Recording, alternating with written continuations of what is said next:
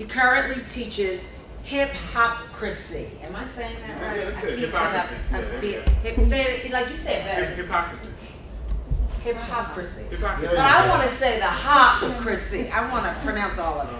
Uh, Um, Hip hop and black culture at Temple University, a course designed to lead students into in depth analysis of hip hop as a cultural expression as well as an understanding of the relevance of hip hop's role as the preeminent modern black aesthetic. Professor Welbeck's legal practice concentrates on the areas of consumer debt settlement, criminal defense, family law, intellectual property, specifically entertainment law, and personal injury. Uh, Professor Welbeck graduated from the Villanova University School of Law in 2009, where he was awarded the Deirdre Bailey Scholarship and Raymond J. Harris Scholarship. He graduated cum laude from Morehouse College, where he was awarded the Corella and Bertrand Bonner Scholarship, the Hope Scholarship, and the Oprah Winfrey Scholarship. Prior to attending law school, he served as the college preparatory coordinator for Breakthrough Atlanta, where he produced high quality, cost efficient college preparatory programming focused on preparing underserved students in the Atlanta area for matriculation into competitive high schools and competitive undergraduate institutions. Before moving to the Philadelphia area, he also taught a religion course at the Lovett School in Atlanta. Timothy Welbeck is also a husband, and um, some of you saw the, the picture of his cute little girl, and father who writes and records about the joys of fulfilling those roles. He maintains a blog, which is called Kind of Red, where he writes about faith, race, culture, politics, relationships, pressing social issues, and things that make him smile. You may find more of his work by visiting his site, which is www.paintedred.net, and you may learn more about his law practice by visiting www.emmanuellawfirm.com. Um, I met um, Timothy Welbeck when he was here at Villanova and was really interested in all the stuff that he was doing and trying to put together so many things to sort of explore um, various cultural phenomena. As I said today, his lecture is titled Reflection Eternal Hip Hop and American Folk Art Birthed in Africa. Join me in welcoming Timothy Welbeck.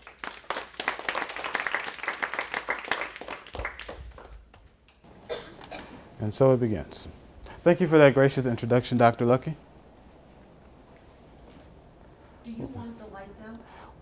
We don't have, can you all see this well enough? Or if not, we can turn the lights out. Or maybe we can fool Okay, yeah, we can do partial. My computer's still not acting like it has a brain, but you know, mm-hmm. it'll be okay. We can work around that. So here we go. Oh, view slideshow. Let's do it like that, so we don't see all this ugly stuff. There we go.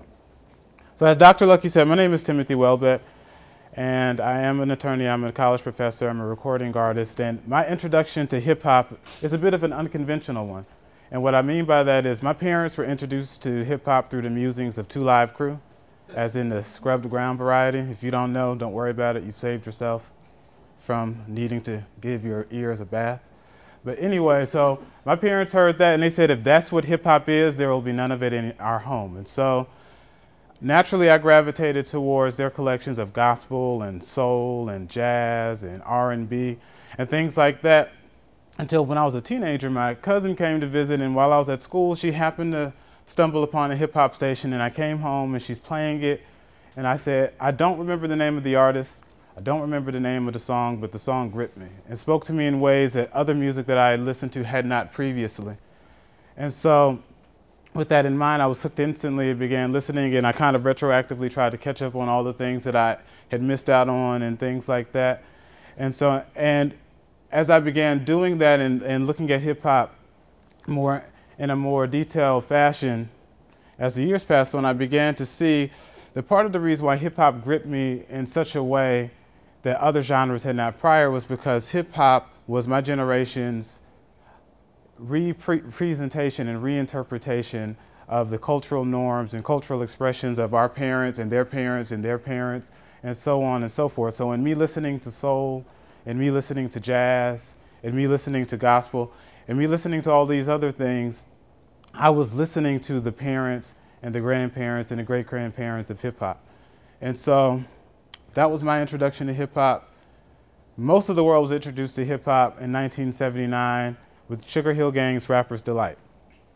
And it was kind of flabbergasting when it first came out. And the reason why I say that is because you get three guys from New Jersey that no one's ever heard of before. They don't sing, there's no melody. And they put together this song that's 15 minutes, it's about 15 minutes long, it's 14 minutes and 30, 36 seconds long. And it hits the radio and they won't stop playing it in its entirety. There are some black stations across the country that are playing it literally back to back to back to back to back. So you play four times, you play four times, and an hour of, of, radio time is filled up and gone away, and, and you've only played one song. And so that is how most of the world began to know what this whole thing called hip hop was. And we'll take a listen. I'm, I'm certain most of you have heard the song before, but you know, it's still worth listening to. So we'll, ta- we'll take a ma- moment and listen to Rapper's Delight. If I can get my computer to play.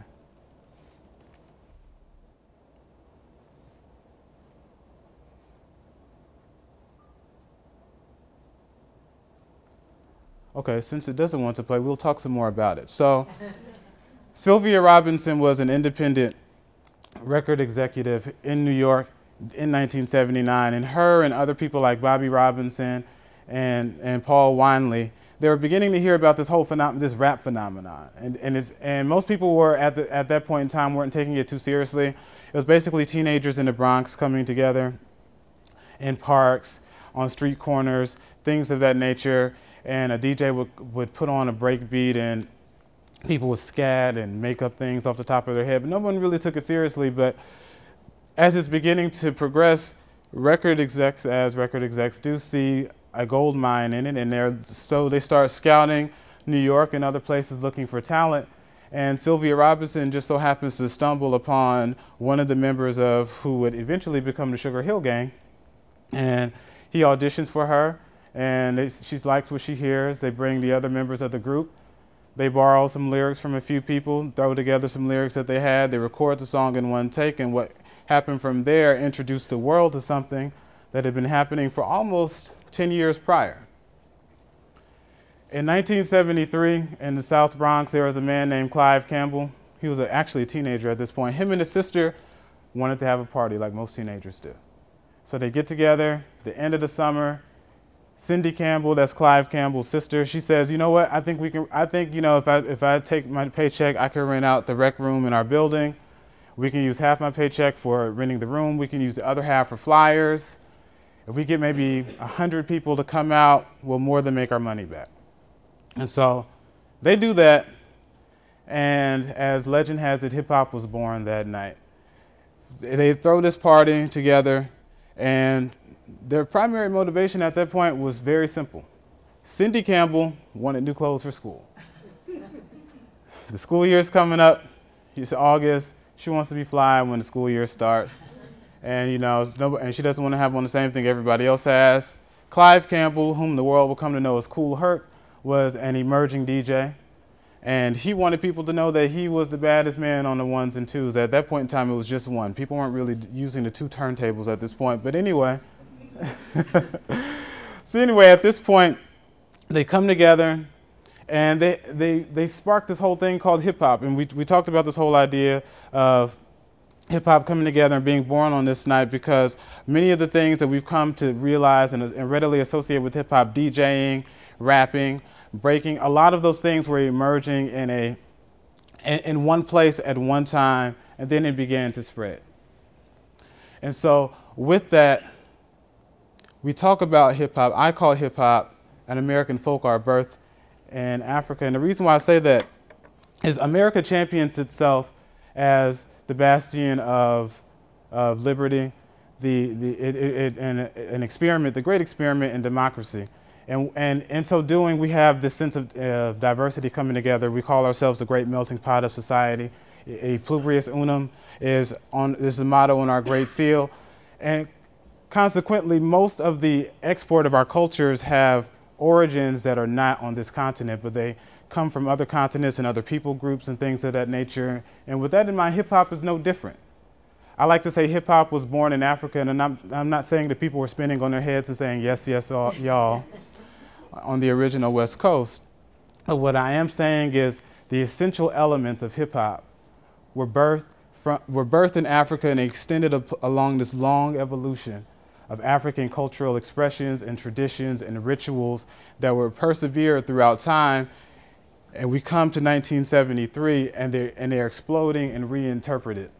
And so, with, in that regard, I call hip hop the rose that grew from the concrete of the sidewalk of the South Bronx, whose roots extend across the Atlantic. And so, with that, when we talk about hip hop, when I, when I first began my class at hip hop, we often, I often begin with the whole idea of what is hip hop. Because a lot of times people have conflicting views. So some people will say hip hop is who you are, it's a way of life, it's how you eat, it's how you breathe, it's how you speak. Some people will say it's just music. Some people say it's who I am and all these other things. But really, with that, it's, it's difficult to really talk about hip hop in a clear and concise way without really defining what it is. And so, with that said, I want to play two songs that kind of show just how wide ranging the whole classification of hip hop can be. Many of you are familiar with this first song. It's from the one, the only Miss Lauryn Hill. Hopefully, this will play. If not, I will play around with my computer and pull this up because I would like us to hear this. It's a great song. Absolutely. You know what? That is an that is an interest. Probably do because before that thing came, there that thing is on. There, you see the circle, the X circle at the bottom. When you turn it up, you see it. See it? Oh, how did I? It is muted. As you can see, I'm not the most technologically savvy. I don't know how to unmute my computer or unmute this. What did I do? Okay, we'll figure it out. Let's let's find Miss Hill first. I can spell, I promise. Did you hit a mute on your actual computer? On the, on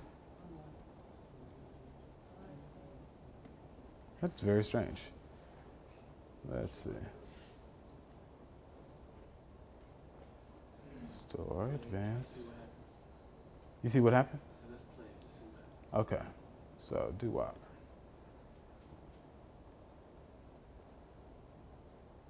There we go. Oh, that's, that is unfortunate.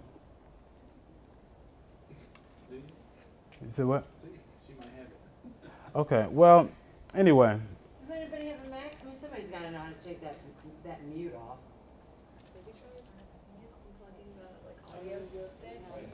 Oh, you know what? Let's try that. Okay, let's start it over. Because, you know, it, it, it sounds like it's a fan favorite. So we'll let Mr. Thank you.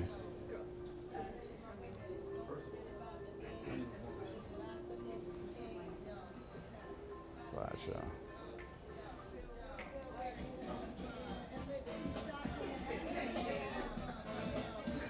Has anybody never heard the song before? Okay. Well, we'll sir, can you tell me your name? A little louder. Alpha?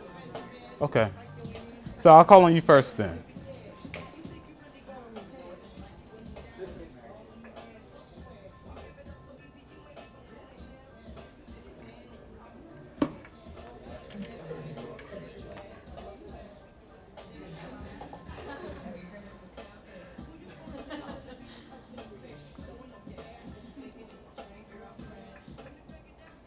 You said Alpha. Please tell me if I'm saying your name wrong.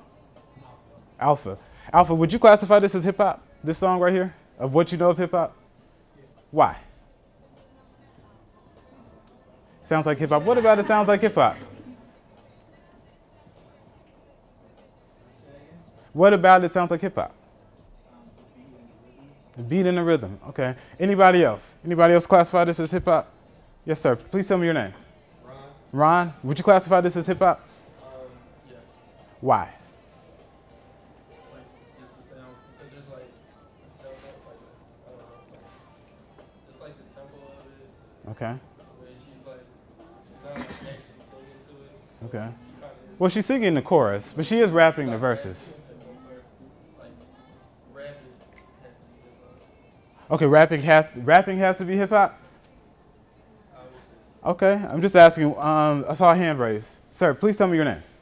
Josh. Is this hip hop? Okay, why? Lyrics. Tell of the struggle. So, so someone like Waka Flocka Flame is not hip hop. He's a section of hip hop. Not like he's not hip hop. I mean, but uh, uh, because I mean, he doesn't necessarily talk about the struggle. He talks about, oh, let's do it though. oh, let's do it. I'm from Atlanta, so I'm kind of familiar. So, would you consider him hip hop then? Okay. Okay, it's because he so he talks about the struggle too. Okay, it's interesting. Interesting. Well, we'll stop Miss Lauryn. I know that might break some hearts. The reason why I use Miss Lauryn Hill's doo-wop as an example to first bring this question out is because her label classified that entire album as pop.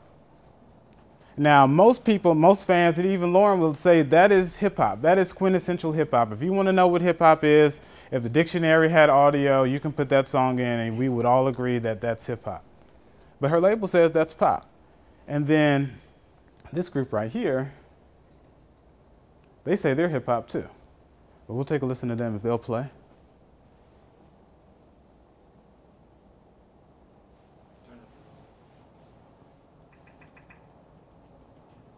Okay, yes. They- start off kind of quiet. They're a brass band. They go by Hypnotic Brass Ensemble. They're a nine piece band based out of Chicago. They're currently in New York. So they're basically trumpet, trombone, saxophone, a sousaphone, and a drummer. But I'll let it play a little bit. They say they're hip hop.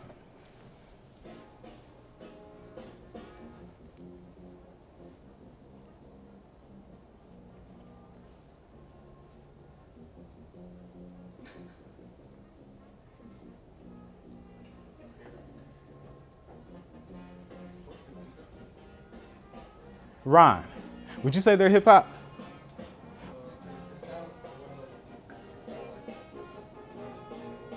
Sounds like a marching band. they are they are a brass band, so that makes sense. That makes sense. You, ma'am, in the plaid. What's your name? Yes, you. I said. What's your name? Krista. Would you classify this as hip hop? So if you just heard this, you would not say it's hip hop. Okay. Would anybody having heard this, would you say this is hip hop? Anybody? Anybody? You're hurting hip hop brass, uh, hypnotic brass ensembles' feelings. These guys say we're hip hop, we're quintessential hip hop. This is this is what it's about. This is what it sounds like. The whole idea of what hip hop is is nebulous.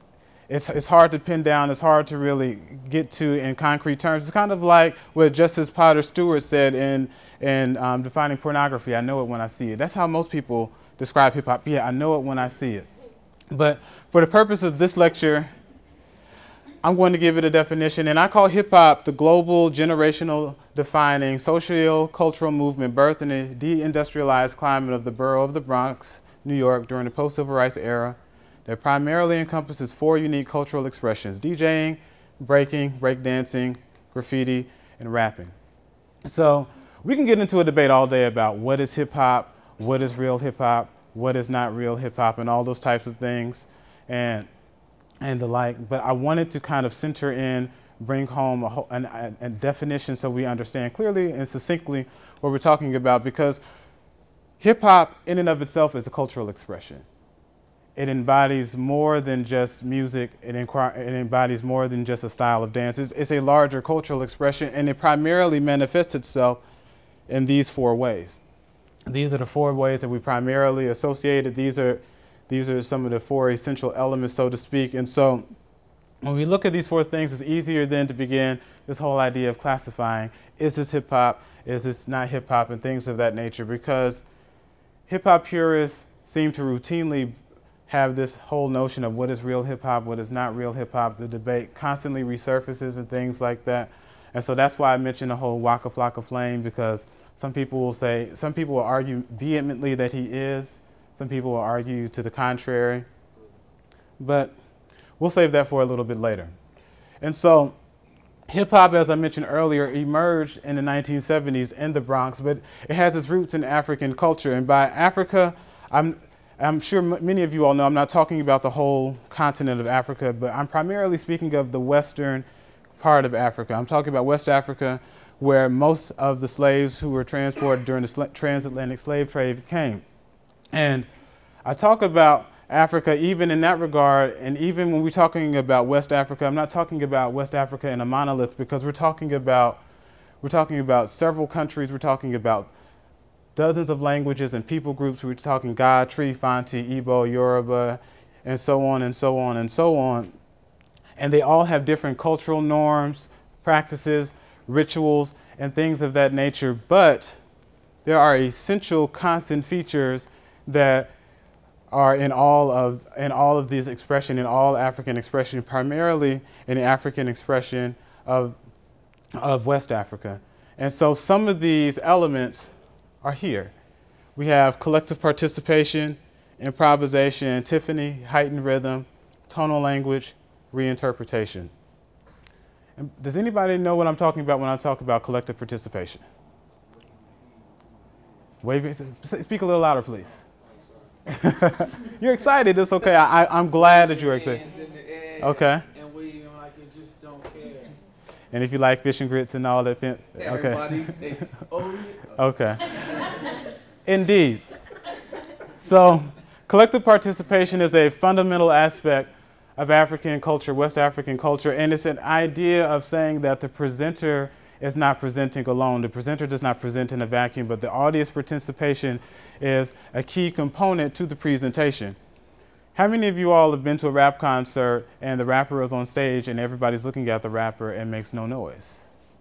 There's no clapping, there's no hand raising, there's no dancing, there's no call and response. Now, you, you, you okay, um, can, you, can you describe what that concert was like? Well, it was um, a Childish Gambino concert. Okay. But, um, Danny Brown had opened Okay. for him, and for those of you who don't know Danny Brown, he gets pretty graphic. So people were in it for a while, but then he started getting too descriptive in certain things. And Okay. Kind of stopped. Did that make for an awkward moment? Yeah. Would you consider that one of the better hip hop concerts you've been to, better rap concerts you've been to? Well, I love Gambino. Uh, Let's not talk about Mr. Let's talk, let's talk about Mr. Glover. Let's talk about Danny for a moment. So you wouldn't consider that a good presentation of rap music in terms of the audience experience, you as a member of the audience. Uh, like no, like because there was a like just comparing like the contrast between his opening act and how people responded Mhm. to the main act was completely Mm-hmm. different. So I would say no. And that's true. So, i in most instances, a rapper can get on stage and rap and, and do what they believe is a, an incredible performance. And the audience may agree, but if the audience waits until the end to show their appreciation, even if it's a standing ovation and everyone says bravo, and you come to, to the back of the stage and say, You did a great job, I really appreciate it, the rapper will feel as though there is some key component missing in the actual presentation of the rapping because collective participation is a key component in the whole idea of African musical expression. And then we have the idea of improvisation, and that's essentially authoring text, melodies, and rhythms without prior arrangement, prior rehearsal, things of that nature. And antiphony is what we, as an, an academic way of talking about call and response. When I say hip, you say hop, hip, hop, hip, hop, things like that. We take these types of things for granted in hip hop, but these things have, are deeply embedded within hip hop because hip hop is following a long chain of evolution of Afri- African expression and then later African American expression.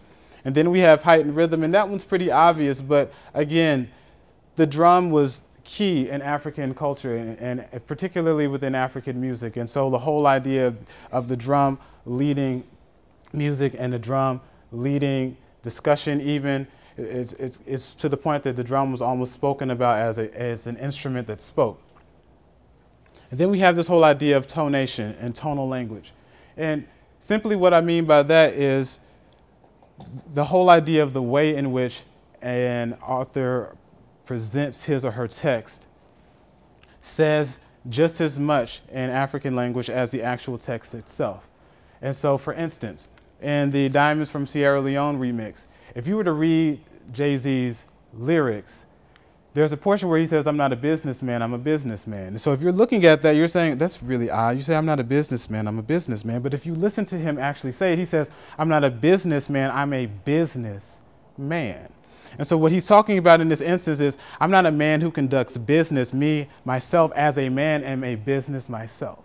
And so this whole idea, you just catching it, Dr. Lucky? I'm sorry. It's okay. I know there's a learning curve. A, a really, really big one that I need. And that's that is a perfect opportunity for me to say if I make a reference to a, a particular artist or a concept, if you don't know what I'm talking about, feel free to ask me questions and things of that nature. Don't be shy. Uh, we don't we all don't know everything. And so and with that said, so then what you say and, and is just as important in, in rap and other African expressions as how you say it.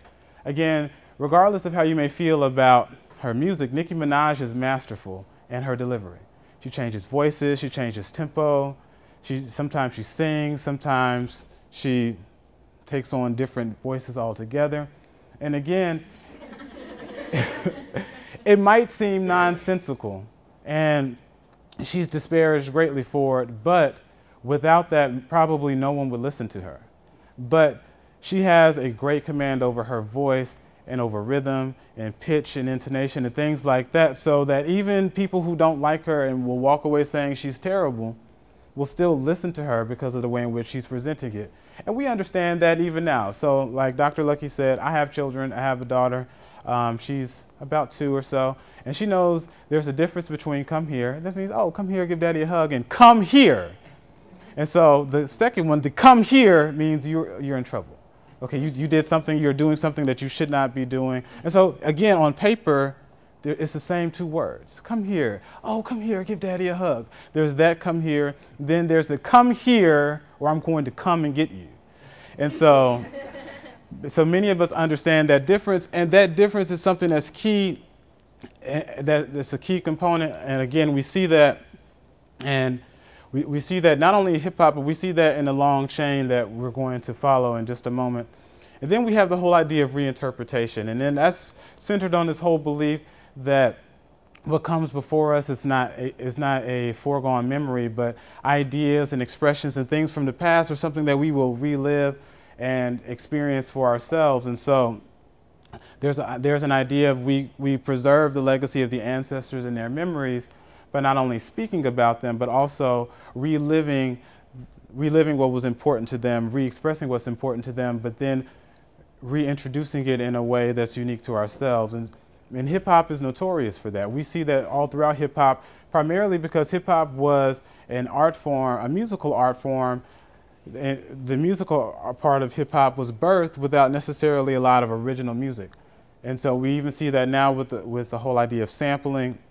That's this idea of reinterpreting. We're taking prior works and creating new works from it. And so this is a pretty solid example. If I can get this to play, it'll be fantastic because this right here is going to walk through a lot of Kanye West's samples. So you'll hear the original work, and then you'll hear what he did to it. So it won't play the whole thing, but you get everything from Chaka Khan to Elton John to a whole lot of people in between. But Mr. West finds a way to recreate them, reinterpret them, make them his own in such a way that it still rings true of hip hop and also speaks of who he is as a person in, ter- in terms of his musical tastes and preferences, and also shows music that's important to him or music that he might have found in a crate somewhere. But I'll stop talking for a moment so we can hear some of these samples.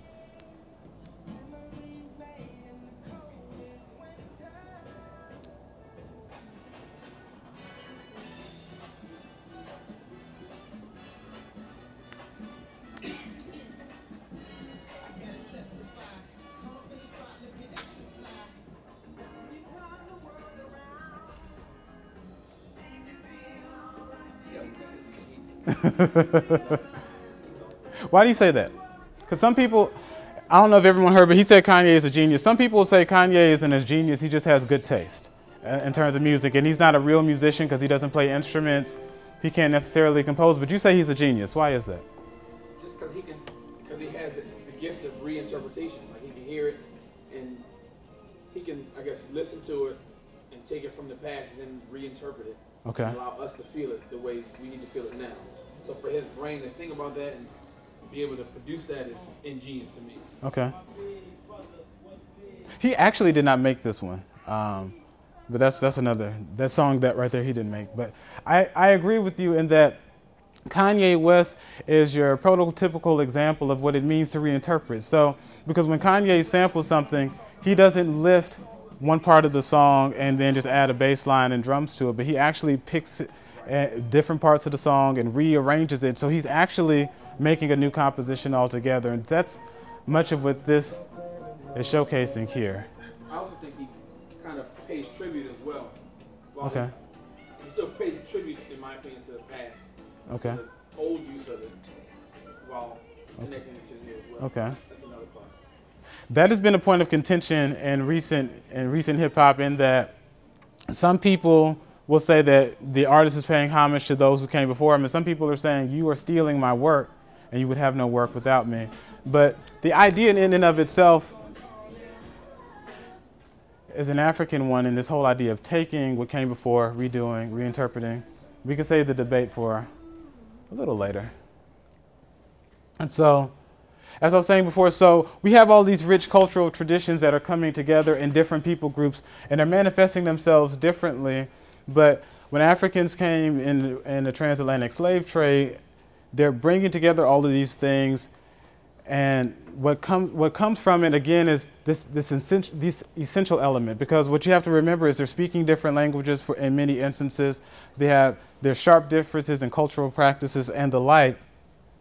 But what happens is they're beginning to recognize that there are key elements of the culture that remain. So even though they're stripped from their homeland and the artifacts of their culture are no longer remaining, you have this whole idea of we're going to keep a hold of what we all share in common. And much of that lies within the musical expression because music is a dual articulation of culture. So you hear people's learned behavior, you hear that, you hear it put together over socially acceptable sounds. And so the way Africans were understanding and expressing music and this learned behavior, the way they were converging, there were many similarities that came from it. And it created a lot of what then manifested itself in the Americas. And so, by way of example, so during the time of slavery, we have this initial manifestation of field, field cries, field shouts, field calls. They're called different things, but it's, it's the same. And it's simply in the agonizing day of, of chattel slavery and just in the institution of itself and just how demoralizing it was, it evoked a reaction out of people. And this reaction, in part, this reaction, in part, began to manifest itself in music. And people literally were moaning and making non intelligible noises and things like that to the point that it was beginning to create music. And then that evolves into these shouts and these groans and these cries, and these things manifest themselves into actual tunes that are assisting in labor offering instruction in how to perform certain tasks and things of that nature. And you have, th- you have these two traditions emerging and evolving for several decades. And then you have the onset of Negro spirituals. And that's Negro spirituals was the amalgamation of these African songs and these African American songs with, Christ- with the Christian tradition in America. And so as as missionaries and slave masters and colonists alike are beginning to impose their faith upon these Africans. And there, you see this convergence of, of European psalms and hymns and arrangements meeting African songs, and what you get is your folk spiritual.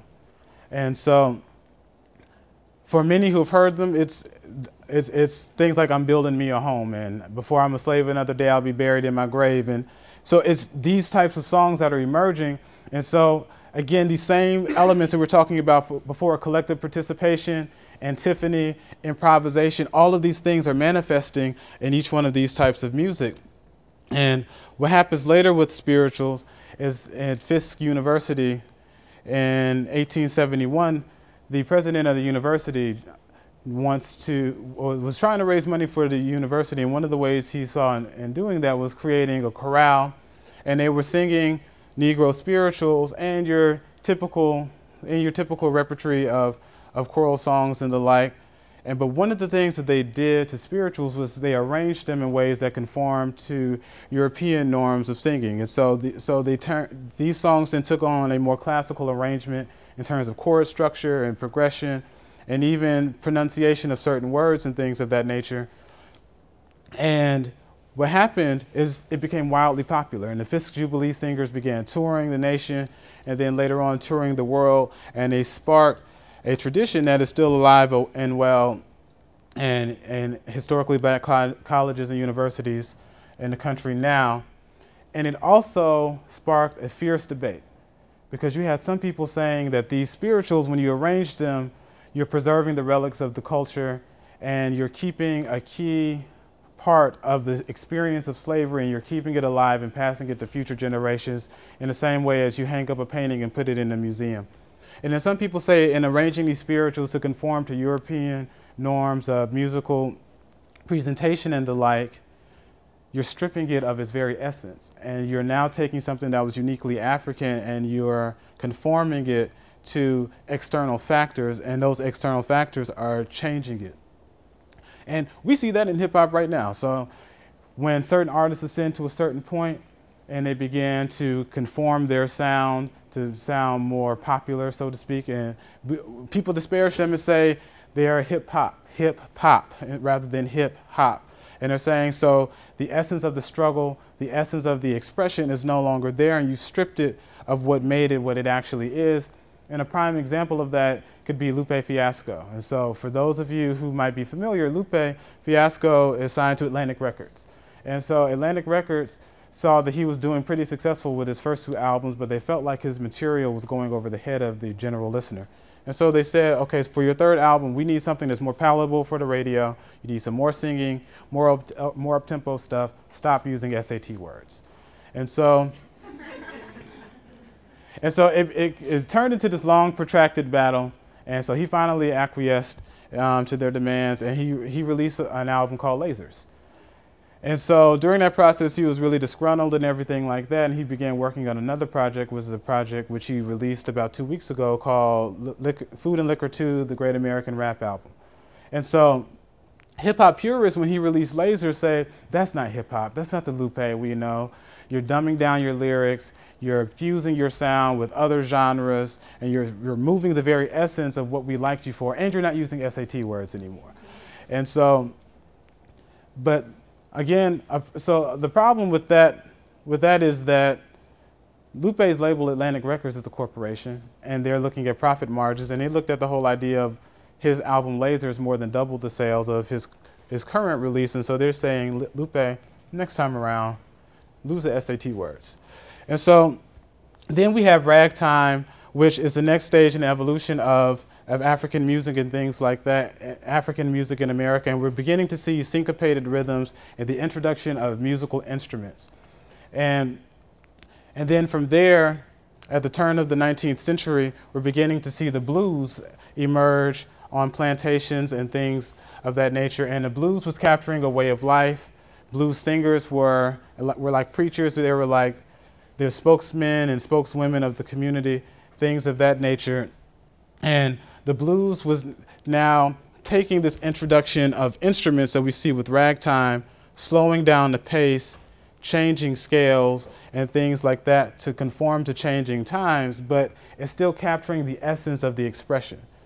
And then from there, we see the emergence of jazz that, that begins as purely instrumental music, and that's primarily adopting the introduction of new instruments and things like that so as African Americans are beginning to interact with different peoples in different parts of the country and they're beginning to see different musical instruments are taking on different tastes and and the music is adapting to a degree, and we're continuing this evolution. And then we get to gospel music, which is sacred music that emerged in an urban context that is that is merging the Christian faith with this long progression of African music.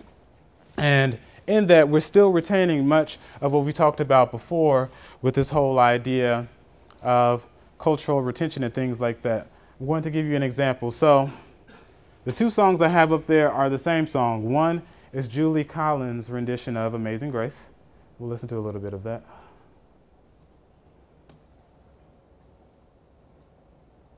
If I can get it to play. No, Julie, please play. Judy, not Julie. Okay, let's try this. My apologies for these complications. Is something playing? Let's try again. Slideshow.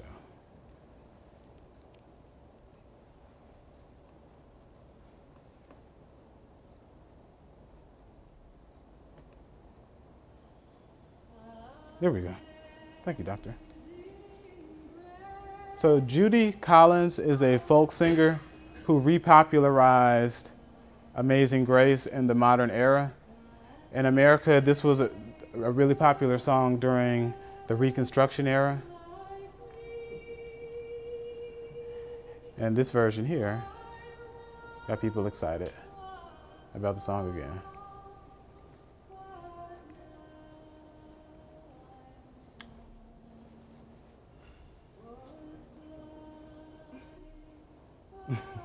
You said it's troubling you? No, I said I'm hearing this trouble. It's really funny you say that because uh, people in my class say the same thing. And so that's, that's Judy, Judy Collins' rendition. Her entire version of the song is about three minutes and 55 seconds. She sings it pretty plainly. And within, I believe, a minute, she has gone through the first verse and, and the chorus. What I will play for you in contrast is Aretha Franklin's rendition of what's supposed to be the same song.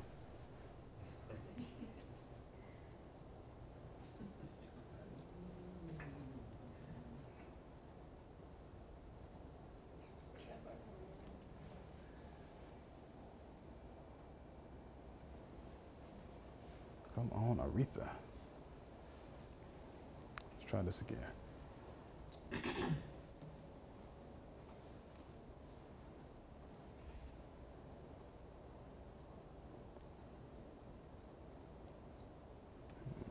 I don't know why it's doing this to me. This is working great at home.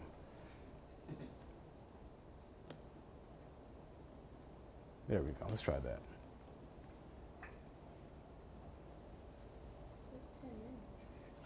It's yes. Her version is 10 minutes.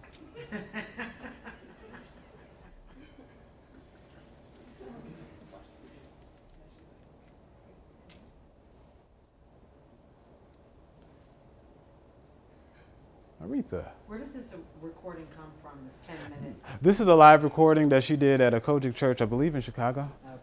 COGIC means. COGIC is, thank you, is, is Church of God in Christ. Is it is a outshoot of the Pentecostal movement within the black church. And the Pentecostal movement emerged during the holiness movement of the Reconstruction era. We'll talk about that more in just a moment, but here we go. It takes her a little while to get warmed up.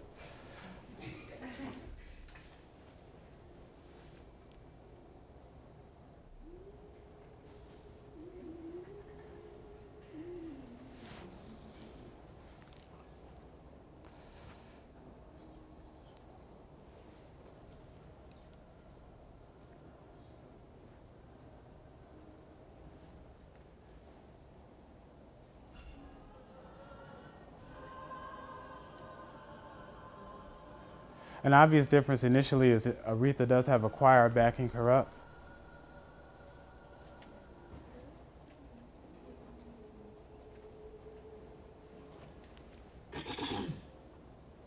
But we're also going to hear elements of what the text calls melodic ornamentation.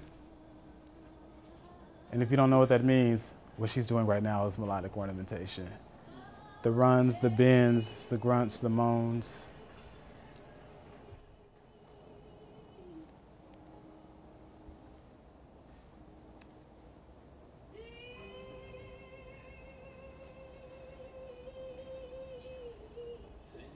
and pretty soon you'll hear the audience saying things like that as well. So at this point, we're at about the 45 second mark. By this point, Judy Collins has already sung Amazing Grace, How Sweet the Sound to Save the Wretch Like Me, and Aretha's still on the word amazing.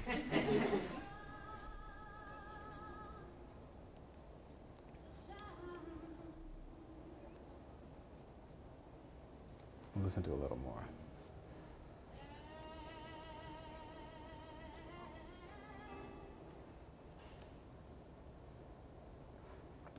We'll keep, we'll, keep going. But I believe we, we see the point in Aretha. I mean, I would take us to church and let us hear the whole 10 minutes, but uh, in the interest of time, I, I do want to keep moving. Um, but essentially, this, each one of these genres, those that come before and those that come after, while they're changing in tone and rhythm and, and sound and even the use of the types of instruments, things that remain the same are these core elements that are unique to African culture. This whole idea of antiphony, the call and response, the improvisation, the communal participation, the heightened rhythm, all of these R&B, soul, funk, go-go, disco, all of these all of these genres are embodying these characteristics because African Americans are simply reinterpreting, they're rehearsing, they're representing these same ideas, these same traditions, these same rituals that they've been hearing.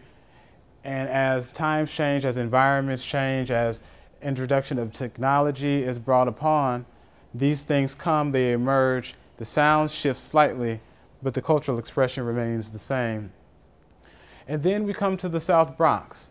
So the South Bronx was a, it was a diverse place in the 1950s.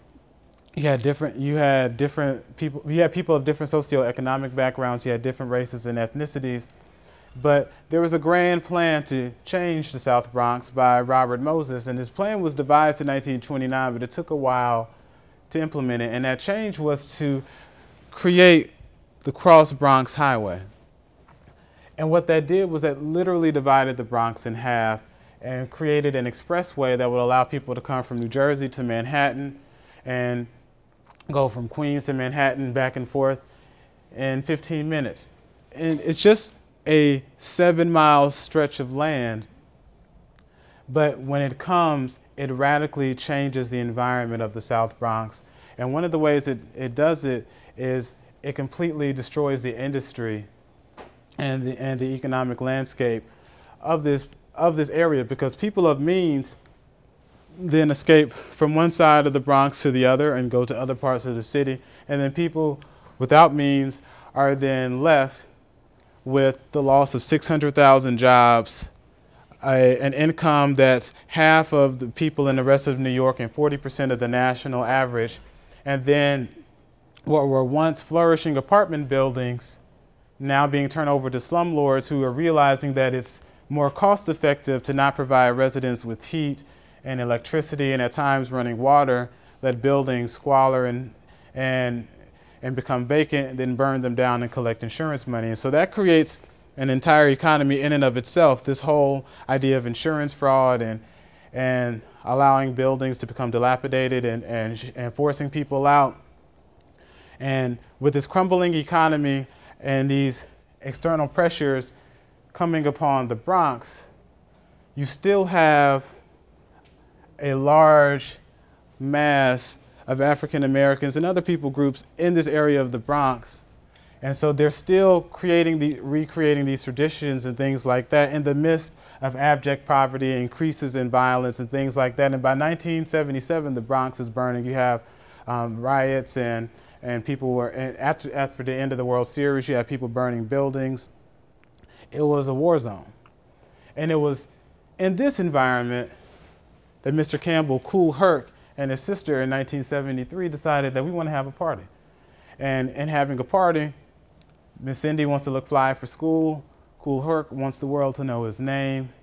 They both succeeded in their endeavors, but in so doing, they also preserve this legacy of African culture. You have this whole idea of improvisation going on and, and reinterpretation and tonal language and and antiphony. All these things were emerging in this party because what's happening in early hip hop is there's, there's, there, are no, there are no instruments. There's no guitars and drums and, and bass and pianos and things like that.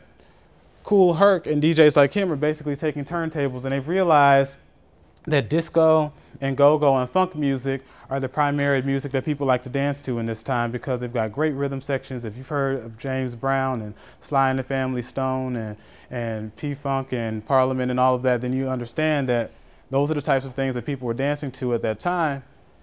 And what they realized is these types of songs also had a section that was called the breakbeat. And essentially, it was a part where the rhythm section, the drums, the bass, and sometimes the piano would have solos.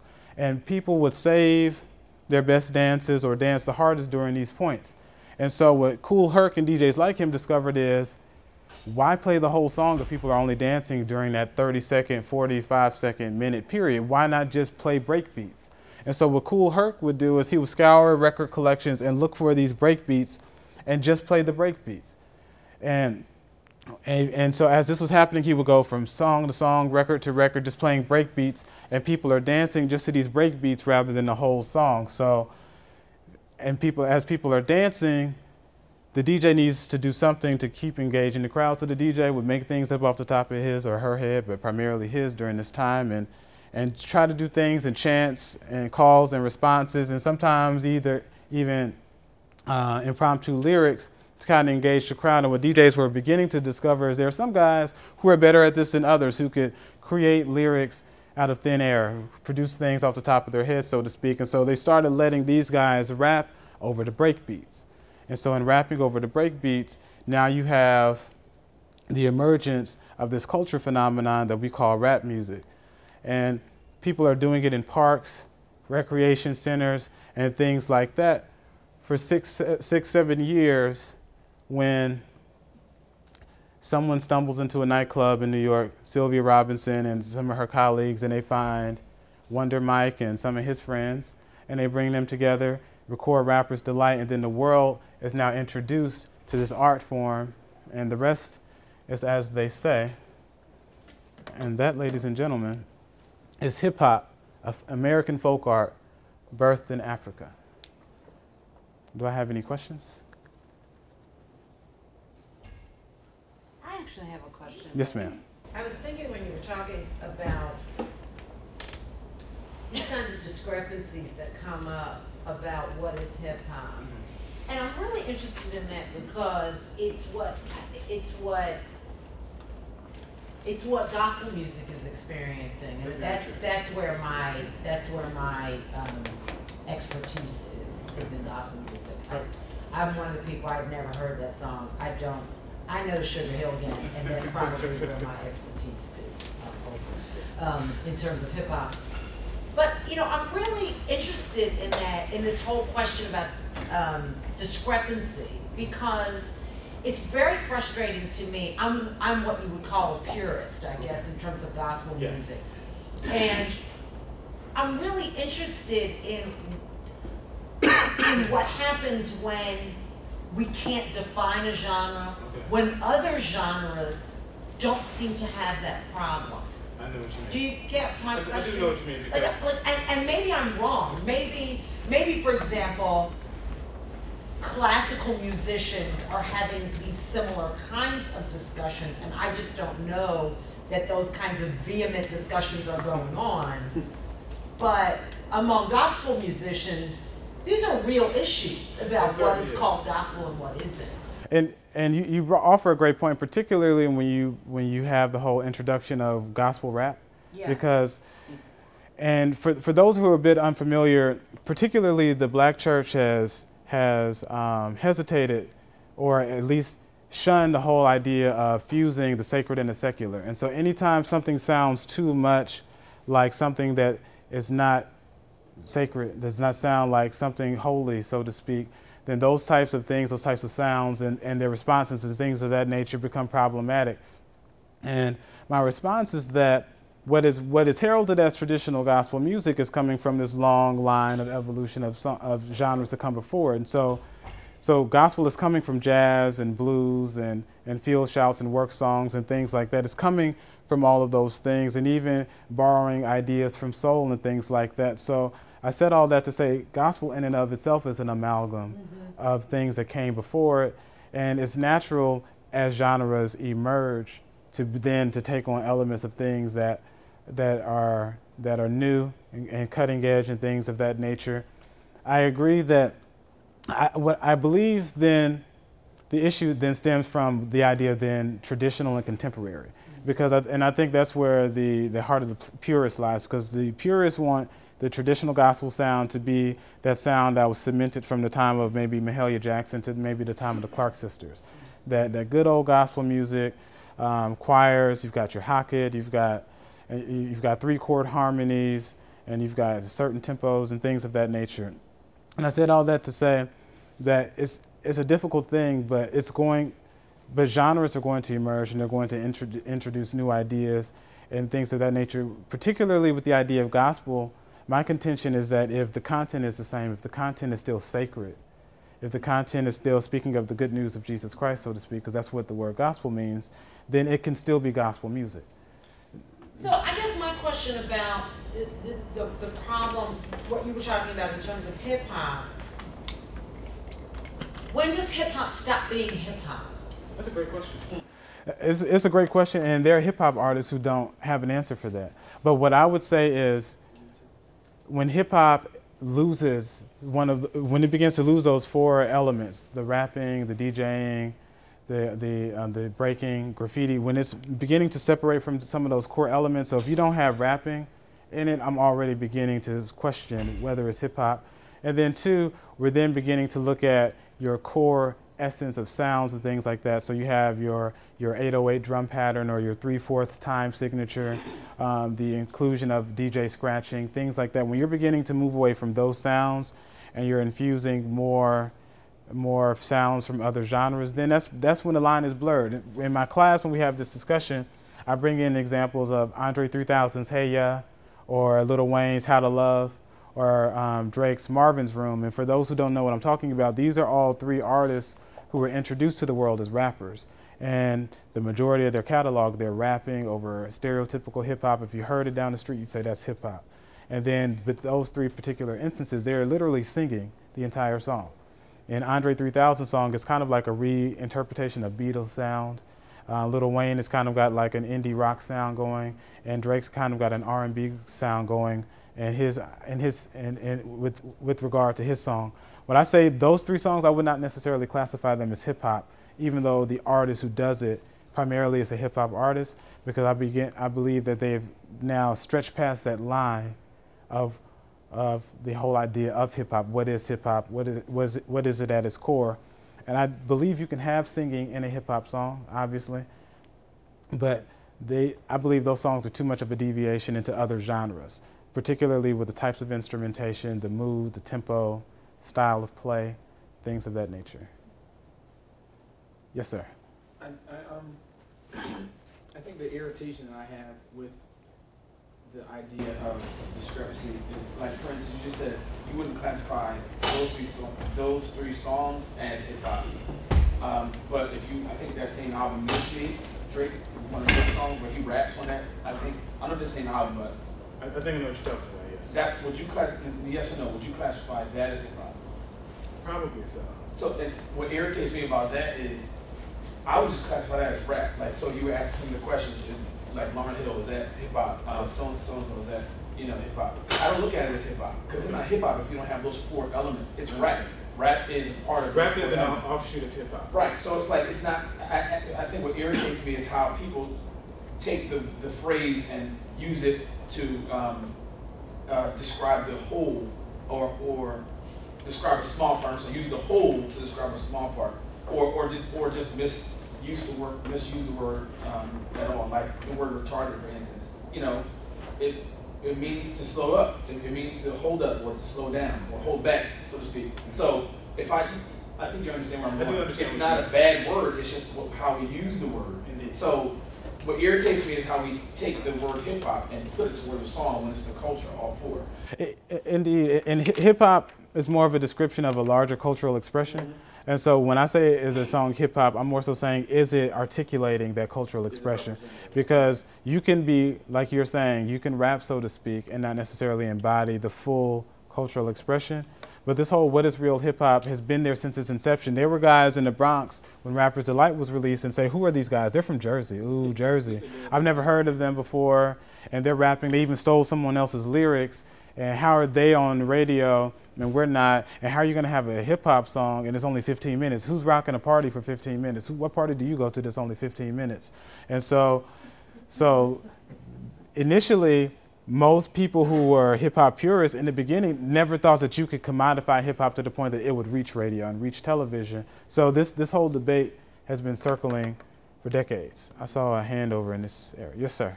So can we, for the purposes of this discussion, agree that the brass band isn't? Yes. Certainly. I, I, well, I, again, see, the, thing is, I think, I think the determination would be more difficult if somebody were rapping to the music, because I, I, I certainly believe you could rap to that music, and so, partic- and in the rhythm section, particularly the drum and the sousaphone are influenced by hip hop, while the horn, while the other horns are more have more of a jazz feel. So I would say at, I would say it's more of a fusion of jazz and hip hop, but I wouldn't necessarily say it's I wouldn't preclude the classification of hip hop. I just wouldn't say it's the best example. Anybody else? Yes, ma'am. What's your opinion on like the booming like white rap culture and like that's relation and that relationship to like? I think it's a natural um, evolution because hip hop has gone into communities across the world, and not only so it's it's it's emerged beyond the South Bronx, and so um, with the whole white rapper phenomenon, I look at it the same way I look at all rappers. Is your music an authentic representation of who you are as a person? And so I don't expect someone like Asher Roth to rap like someone like The Game because they have very different upbringings and different experiences. But in terms of can they be a part of the hip hop culture, most certainly. They're, they're part of the hip hop generation. The music speaks to them as well. And so, again, my, the, the challenge I always offer is is your music authentic? So, by way of example, Dwayne Carter. Dwayne Michael Carter, and we all know him as Little Wayne. He's been a professional musician since he's 11. But he talks about he's a Crip or no, blood or whatever. He's talking about killing people and all this, that, and the third. And like, on one instance, I'm, I'm a multimillionaire and I have more money than everybody in the entire room. And then the, on the other instance, it's just like, you know, I'll break your jaw and, and do awful things to women that you care about. And, and, you know, I'm in this gang and I'll kill you and all these other foolishness. And that's, that's not authentic. You know, it's like, like Wayne, take those teardrops off your face because you haven't, you haven't killed anybody. And so. Yeah, then that seems to raise the issue then, you know, between this genre as any other musical genre and this attempt we seem to be making to to make a connection between that genre, you know, just a way of, of singing or producing music and what we consider to be lifestyle. Do we expect that of every artist? When we listen to Josh Groban, for example, um, singing you, you Raise Me Up or whatever, do we necessarily expect him to, you know, is there a particular kind of lifestyle or any a particular kind of conduct we expect of him because he sings a kind of music? I, I believe hip hop slightly differs in that regard from most genres, particularly because there's always a presumption that a hip hop artist authors their own lyrics. There's an expectation that you create your own lyrics. And because hip hop emerged primarily as a form of self expression, particularly from those who had nothing or very little to lose, it then be, it was supposed to be an, an authentic representation of who you were. This is who I am. These are the types of things I do. Now, granted, there was there was definitely boasting and things like that, but I believe that hip hop places a different expectation, or at least it says it places a different expectation on this artist. Whereas a, a, an R&B artist can sing about being single and be married, and we don't necessarily care the same way we do about rappers, so to speak.